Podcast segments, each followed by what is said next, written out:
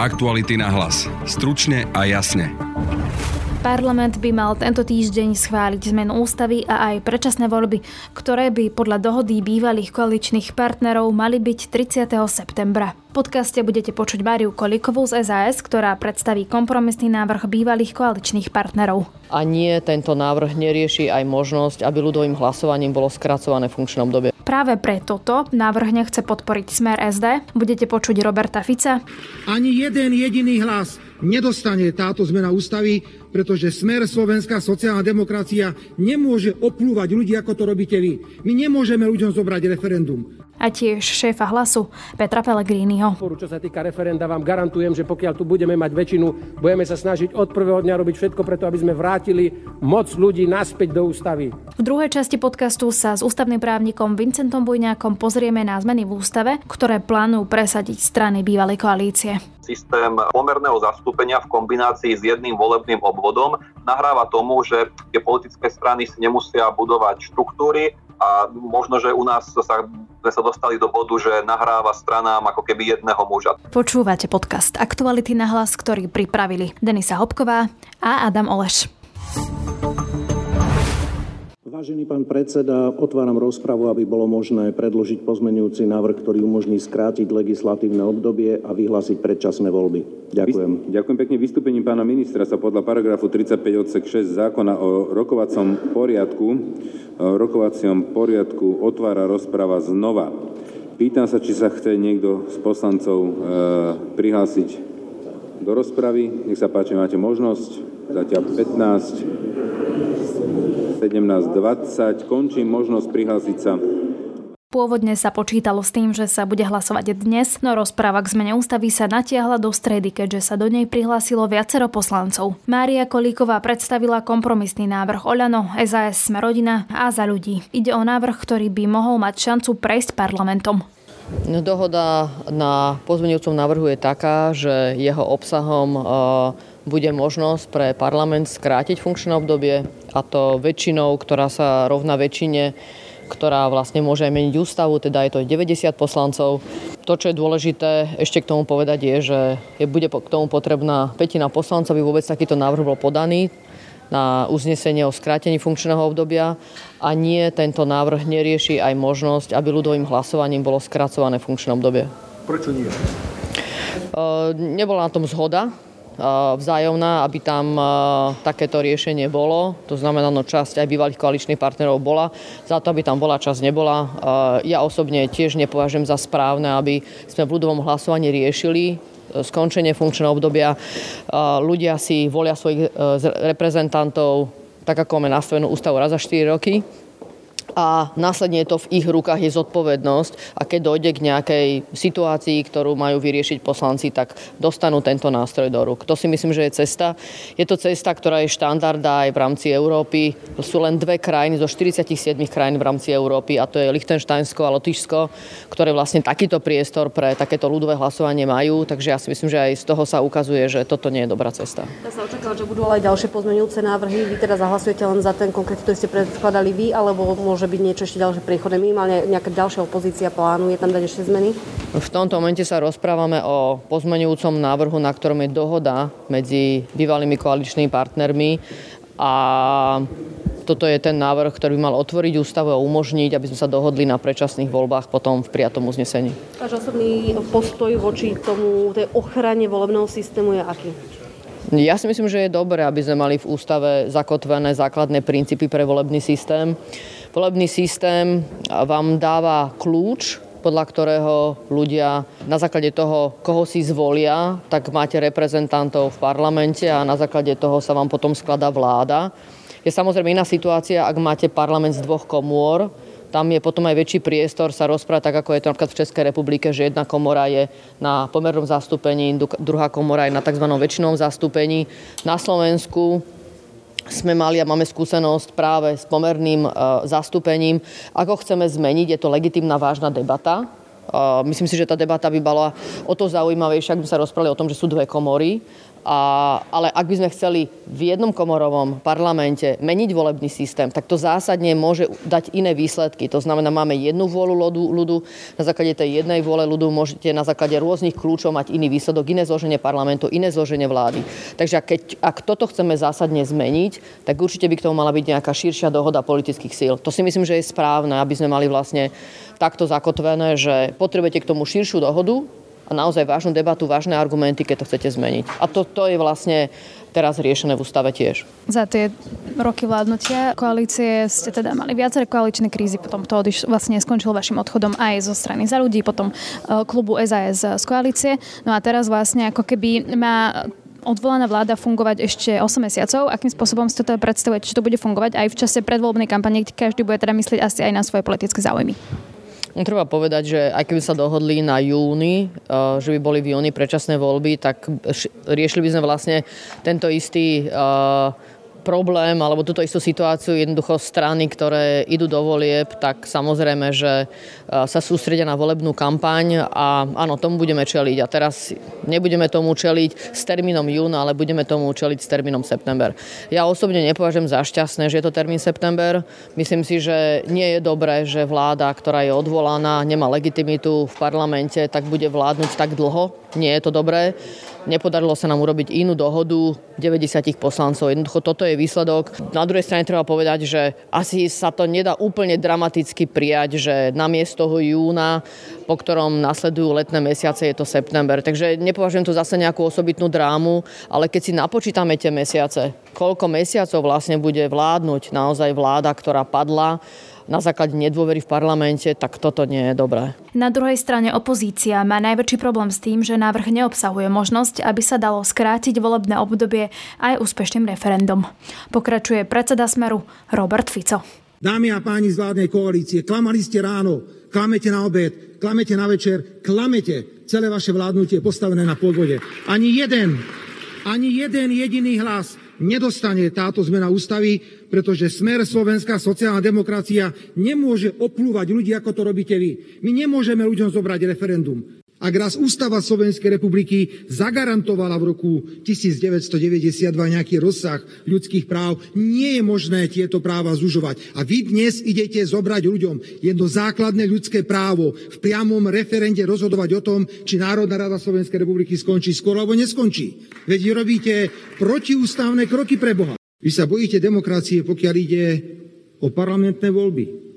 Vláda bola odvolaná kvôli neschopnosti v decembri 2022 a vy nás tu presviečate, že je potrebné, aby ste nám ukázali do septembra, že viete vládnuť. Presviečate nás, že to je správne, že v podstate je nespravodlivé, aby ste museli odísť z funkcie povedzme už niekedy v júni alebo v máji, čo by boli tie najvhodnejšie termíny pre všetkých ľudí na Slovensku. Vy sa strašne bojíte najvyššej forme priamej demokracie, vrátane pani prezidentky. Podobne to vníma aj predseda hlasu, Peter Pellegrini. Dámy a páni, musím to povedať možno trochu tak odľahčenie, ale povedal som to už prvýkrát, že táto vládna koalícia na Slovensku nevedela ani len dôstojne a s odsťou padnúť. A žiaľ, táto vládna koalícia ani dnes nedokáže dôstojne a s odsťou odísť z politického života a dať možnosť občanom našej vlastnej krajiny, nášmu Slovensku zvoliť si nové vedenie krajiny, ktoré nás vyvedie z tohto marazmu. V priamom prenose ukazujete, ako sa bojíte vlastných občanov, ako sa bojíte vlastného národa, ako sa bojíte ľudí, ktorí majú volebné právo tu v Slovenskej republike. Keby ste si boli takí sebavedomí, akí ste úžasní a akú veľkú podporu spoločnosti máte, tak vyhlásite parlamentné voľby v čo najkračom možnom termíne. Nie v septembri, my tu všetci z opozície sme boli pripravení zahlasovať za čo najskorší pozmenujúci návrh alebo, alebo, alebo skrátenie volebného obdobia na jún. Ak by sa k tomu bolo pridalo aj SAS a Boris Kolár, je to dávno vybavené a nepotrebujeme tu ani túto dlhú schôdzu s týmto rozsiahlým pozmenujúcim návrhom. Veď uvidíme, ak sa do budúcna bude chcieť zmeniť volebný systém, lebo ľudia chcú mať istotu, že v každom okrese budú mať zástupcu v Národnej rade, tak sa možno nájde v civilizovanom budúcom parlamente zhoda naprieč politickým spektrom a ešte aj táto brzda sa bude dať kedykoľvek odbrzdiť. Ak sa vám podarí presadiť tento pozmeňujúci návrh aj napriek nášmu odporu, čo sa týka referenda, vám garantujem, že pokiaľ tu budeme mať väčšinu, budeme sa snažiť od prvého dňa robiť všetko preto, aby sme vrátili moc ľudí naspäť do ústavy. Aby platilo, že keď nám ľudia moc dávajú, aby nám ju mohli aj kedykoľvek odobrať. Svoj vlastný pozmeňujúci návrh má aj strana za ľudí. Navrhujú ústavnú ochranu špecializovaného trestného súdu a špeciálnej prokuratúry. Pokračuje poslanec Juraj Šeliga. My chceme, aby sa do ústavy zakotvilo to, že existuje úrad špeciálnej prokuratúry ako súčasť prokuratúry, ktorá vyšetruje tie najzávažnejšie trestné činy, či už korupcie alebo nakladania s verejným majetkom a rovnako špecializovaný trestný súd. Podáme to ako pozmenujúci návrh do veľa ústavy a robíme to preto, že tu existuje vážne podozrenie, že Robert Fico a ďalší to chcú zrušiť. A toto by bolo jednoducho ústavná poistka, že ak by to chceli rušiť, museli by to rušiť až 90 poslancami. Plus, vzhľadom na to, koľko je tu vyšetrovaní a podobne, je podľa mňa úplne legitímne, že Slovensko bude mať v ústave zakotvené, že existujú špeciálne orgány, ktoré sa zaoberajú tou najzávažnejšou korupciou. Boris Kolár spomínal, že on to nepodporí, tým pádom asi tých 90 poslancov nenazbierate. Je to možné, ja som oslovil verejne aj stranu hlas, aby sa teda ukázalo, že či sú iní ako smer, alebo chcú pomáhať Robertovi Ficovi. A uvidíme v pléne na konci dňa. Prislúbilo podporu Olano, SAS, Občiansko-demokratická platforma, pán Kolár a, a ďalší. Prečo to podľa vás je, že Boris Kolár to nechce podporiť? Ja som dostal odpoveď, že nepodporíme to. Počuli ste diskusné relácie kde to dookola povedali nie, nikdy za žiadnych okolností a inú odpoveď som nedostal, ako ste, ako ste počuli vy. Teraz to v dobrom slova zmysle poviem je úloha aj vás, novinárov, sa pýtať na tieto veci, lebo možno vy dostanete tú odpoveď. Pán Šeligo, vaša úloha, keď je to váš pozmeňujúci návrh ich za Borisom Klárom, rozpráva sa s ním a rokovať o tom, aby vám to podporil, namiesto toho, aby novinári naháňali... Ale to, myslím, že teraz sme sa nepochopili. Ja som za Borisom Kolárom bol viackrát, len hovorím, že som, toto by bola odpoveď, ktorú som dostal, ale vnímal som to tak, že úloha médií tiež sa na to pýtať, na všetkých. Ako ja toto nehovorím, že vy máte odrobiť nejakú robotu za mňa, vôbec nie. Ešte teda k tomu dnešnému dňu jedna otázka, že pravdepodobne 30. septembra budú predčasné voľby a napriek tomu teda budete vládnu 9 mesiacov ešte. Je to správne? Má vôbec táto vláda teda legitimitu? Tak tá legitimita pochádza z toho, že bol zvolený parlament pred troma rokmi a poslanci ako zástupcovia ľudu rozhodujú o tom, aká vláda bude a nebude. A dnes sa našlo 90 poslancov, ktorí hovoria, že budeme, respektíve vláda tu bude až do septembra a v septembru budú voľby. Ja to rozumiem tej výhrade, že je to 8 mesiacov ešte, na druhej strane chcem veriť, že to prispieje k takému upokojeniu situácie. A potom sú veci, ktoré podľa mňa je dobré, že táto vláda môže dokončiť. A to je plán obnovy napríklad, ktorý je ako naplno rozbehnutý. Ja viem, že to je možno veľmi neuchopiteľné pre ľudí, ale, ale ne, nemám pochybnosti o otázke legitimity, možno skôr uh, je to taká šanca, ktorú pán Eduard Heger ešte dostal, že naozaj upokojiť tú situáciu a v pokoji doviesť tú krajinu do volieb. Lebo na predčasných voľbách vždy musíte nájsť zhodu 90 90 zástupcov ľudí. No tu sa táto zhoda našla na práve septembri. Rozumiete, prečo sa ľudia pýtajú, že či má vláda legitimitu, keď bola odvolaná a napriek tomu bude ešte 9 mesiacov vládnuť? Áno, ale na to, aby sa našlo dosť hlasov na predčasné voľby, potrebujete 90. A tých 90 to nie je zase úplná skratka, sa nenašlo na maj alebo na jún. Keby na... S opozíciou by ste 90 mali? Len eh, pozrite, ja teraz hovorím za seba, ale poznáte postoj strany Olano a strany SAS? V podstate koalícia sa tri roky e, zmietala v jednej kríze, ďalšej a bolo tam problematické aj to spoločné fungovanie, odišla SAS a teda teraz máte 8 mesiacov do volieb. Akým spôsobom chcete spolu fungovať, ak ste to nedokázali posledné tri roky a teraz, keď každý možno bude riešiť svoje priority, lebo je pred voľbami a bude tiež, tiež nejaká predvolebná kampaň, tak ako to môže spolu fungovať? No ale my už nie sme spolu. A Bez AS. Ani, ani to nebude spoločné fungovanie. A jednoducho idú voľby. Je dôležité vyriešiť podľa mňa teraz otázku ambulancií, je dôležité vyriešiť otázku implementácie plánu obnovy, je dôležité držať jednoznačnú zahraničnú politiku vo vzťahu k Ukrajine a vojne na Ukrajine. A to sú tieto otázky. Ale to, že začne predvolebná kampaň, je úplne, úplne zrejme. Ale spoločné fungovanie znamená, že vám musia prechádzať spolu zákony, tak asi spolu nejako musíte fungovať. No to bude potom už na premiérovi Hegerovi to, aby hľadal podporu v parlamente. Ja môžem povedať za seba a za moje kolegyne, že každý rozumný zákon podporíme, ale nemám ilúzie v tom, že teraz tu bude jedna veľká šťastná rodina. Nie, nebude. Idú voľby, každý sa bude snažiť získať čo najširšiu podporu. Skôr sa obávam opaku, že príde toľko populistických návrhov, že sa tu budú rozdávať pečené holuby do každej rodiny. Aktuality na hlas. Stručne a jasne. Parlament sa pokusí tento týždeň schváliť zmenu ústavy, ktorá umožní vyhlásiť predčasné voľby a vyhlásiť ich na termín na 30. septembra. Rovnako chcú členovia bývalej koalície dostať do ústavy aj to, aby bol zachovaný súčasný volebný systém. O tom všetkom sa budeme rozprávať s ústavným právnikom Vincentom Bujňákom. Dobrý deň. Dobrý deň, ďakujem za pozvanie. Prezidentka Zuzana Čaputová povedala, že predčasné voľby sú potrebné vzhľadom na to, že máme vládu s obmedzenými právomocami Aké teda sú právomoci, aké ich bude mať táto vláda ešte ďalších 8 mesiacov, ak by teda boli tie predčasné voľby až toho 30. septembra? Súčasná vláda, ktorá stratila dôveru parlamentu, má tri druhy právomoci. Prvá skupina sú právomoci, ktoré môže vykonávať bez nejakého ďalšieho obmedzenia a tam patrí napríklad podávanie vládnych návrhov zákonov alebo uznášanie sa na nariadeniach vlády. Druhá skupina sú také právomoci, kde potrebuje na ich výkon predchádzajúci súhlas hlavy štátu, a to v každom jednotlivom prípade. Sem patrí napríklad vymenúvanie a odvolávanie štátnych funkcionárov, alebo návrh na skrátené legislatívne konanie, prípadne keď by sa chcela vláda uzniesť na zmene účelu použitia výdavkov štátneho rozpočtu, prípadne schvaľovanie zahraničných ciest. Tam potrebuje vždy predchádzajúci súhlas hlavy štátu, inak by to bolo neústavné. Potom tu máme tretiu skupinu, kde patria také právomoci, ktoré štandardne vláde patria, ale túto, táto vláda, ktorá stratila dôveru parlamentu, ich už nemá, pretože ústavodarca v roku 2011 vylúčil tieto právomoci spod pôsobnosti vlády, pokiaľ stratila dôveru parlamentu.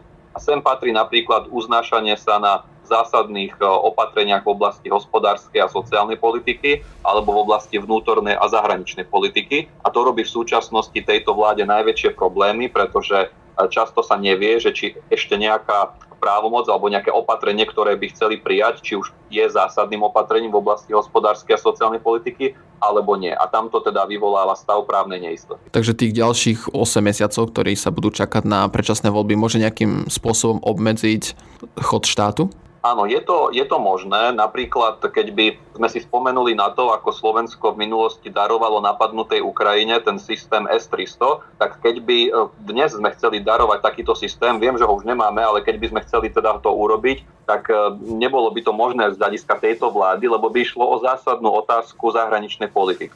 Lebo systém S-300 nedávate niekomu každý deň. Čiže v súčasnosti, keď by sme chceli napríklad na úrovni vlády rozhodnúť o poskytnutí významného objemu pomoci napadnutej Ukrajine, tak by to nebolo možné, pretože ide o zásadnú otázku zahraničnej politiky a ústava vylúčuje, aby vláda, ktorá stratila dôveru parlamentu, aby takéto oprávnenie mala. Takže je to vec toho, ako to naformuloval ústavodarca v roku 2011.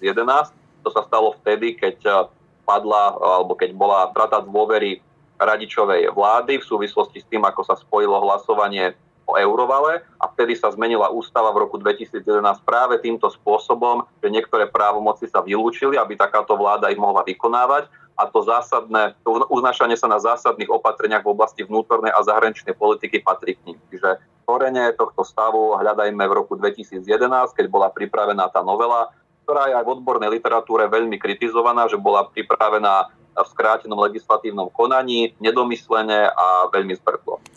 Keď sa vrátime v čase a k radičovej vláde, v čom je to iné vtedy tie predčasné voľby a práve tie, čo budeme mať práve teraz? Je to iné napríklad v tom, ako sa dostaneme k týmto predčasným parlamentným voľbám, pretože v roku 2011 sa parlament uznesol na jednorazovom nepredpokladanom ústavnom zákone o skrátení volebného obdobia, ktorý prelamoval ústavu a ústavný súd v roku 2021 rozhodol, že takéto typy ústavných zákonov sú protiústavné. Je to veľmi správne rozhodnutie, aj odborná literatúra napríklad na stránkach justičnej revy dlhodobo kritizovala takéto nepredpokladané ústavné zákony. Aj to konec koncov rovnaký záver, k akému dospel aj Český ústavný súd v roku 2009 v známej veci Melčak, keď rozhodol, že ústavný zákon o skrátení volebného obdobia poslaneckej snemovni je protiústavný, pretože jednorazovo prelamuje text ústavy. Čiže Teraz sa dospeje k predčasným parlamentným voľbám zjavne na základe zmenenej ústavy a to cez odlišnú procedúru, kde bude právnym podkladom uznesenie,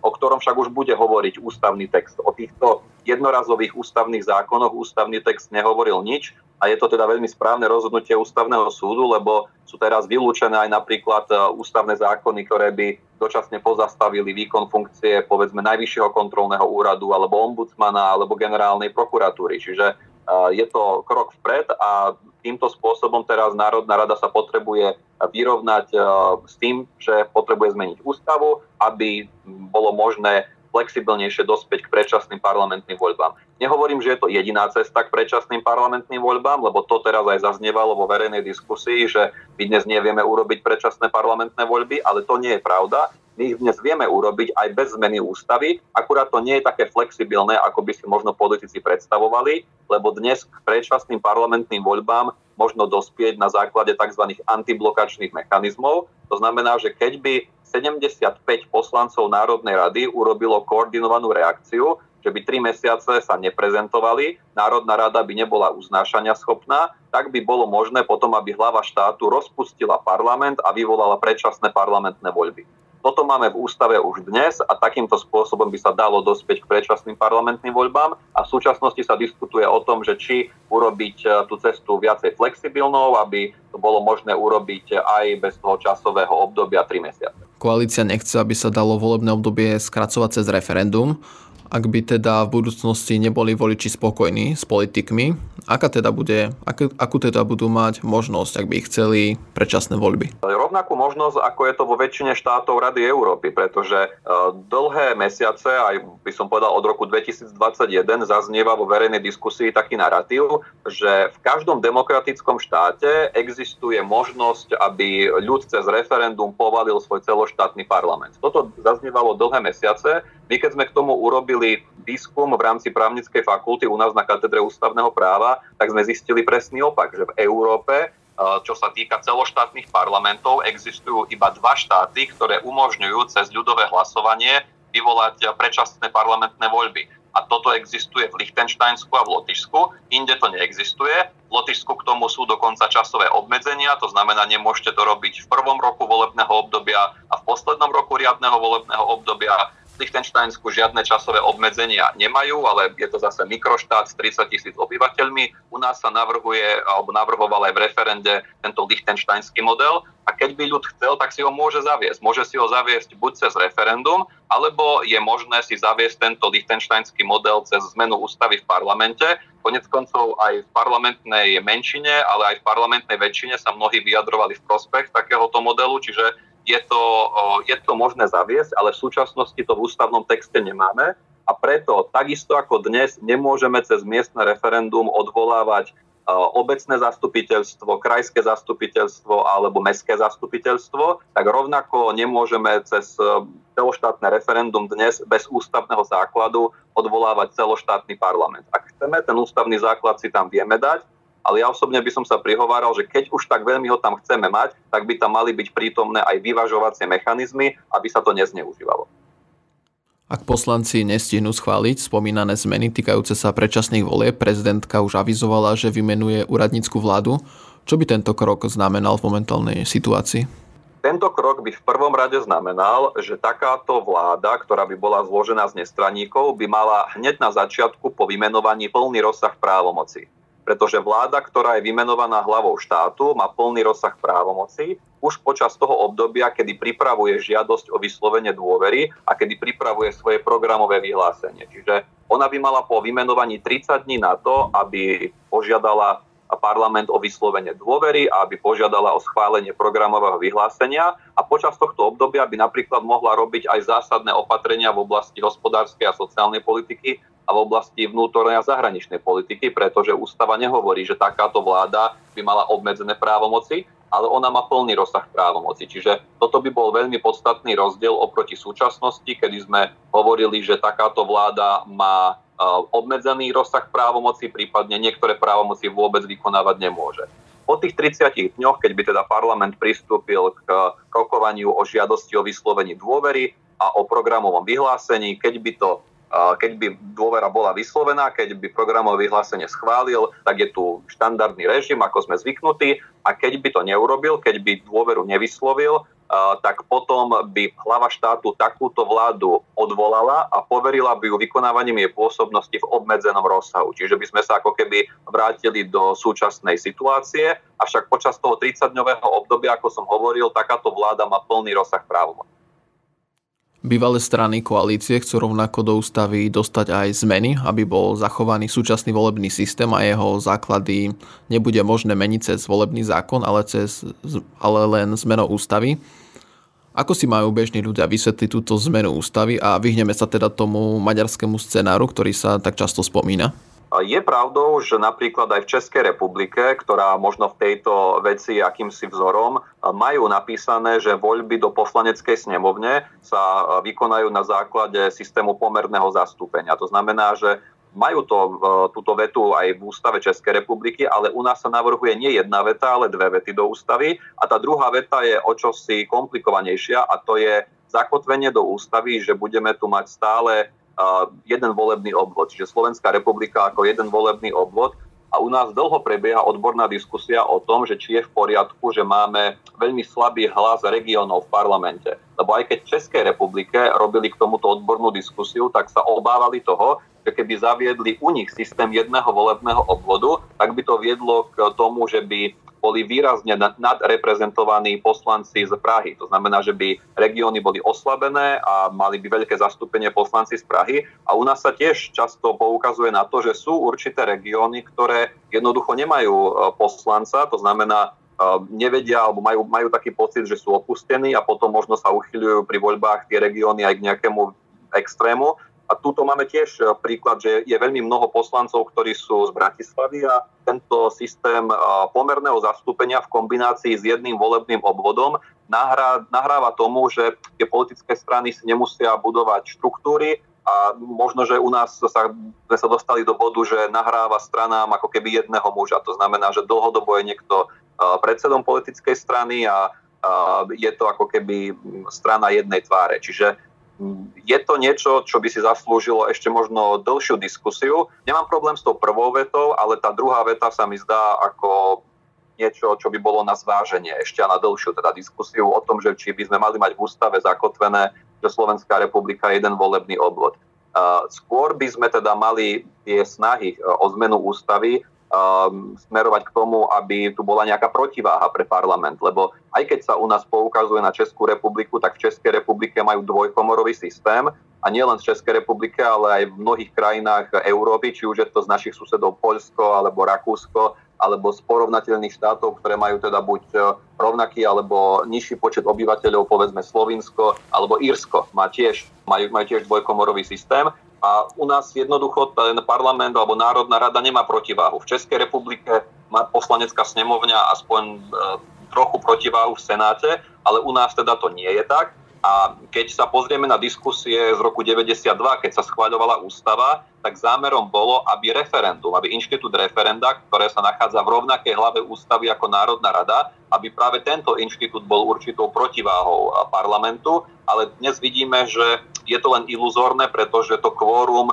prakticky robí z neho nefunkčný inštitút. Čiže skôr by sme mali tieto iniciatívy smerovať k tomu, aby sa sfunkčnil inštitút referenda a to zreálnením jeho kvóra. To bol ústavný právnik Vincent Bujňák. Ďakujem za rozhovor. Ďakujem za rozhovor, do počutia. Na dnešnom podcaste spolupracoval Zoro Poliak, Marek Biro a Adam Oleš. Od mikrofónu sa lúči a pekný deň želá Denisa Hopková. Aktuality na hlas. Stručne a jasne.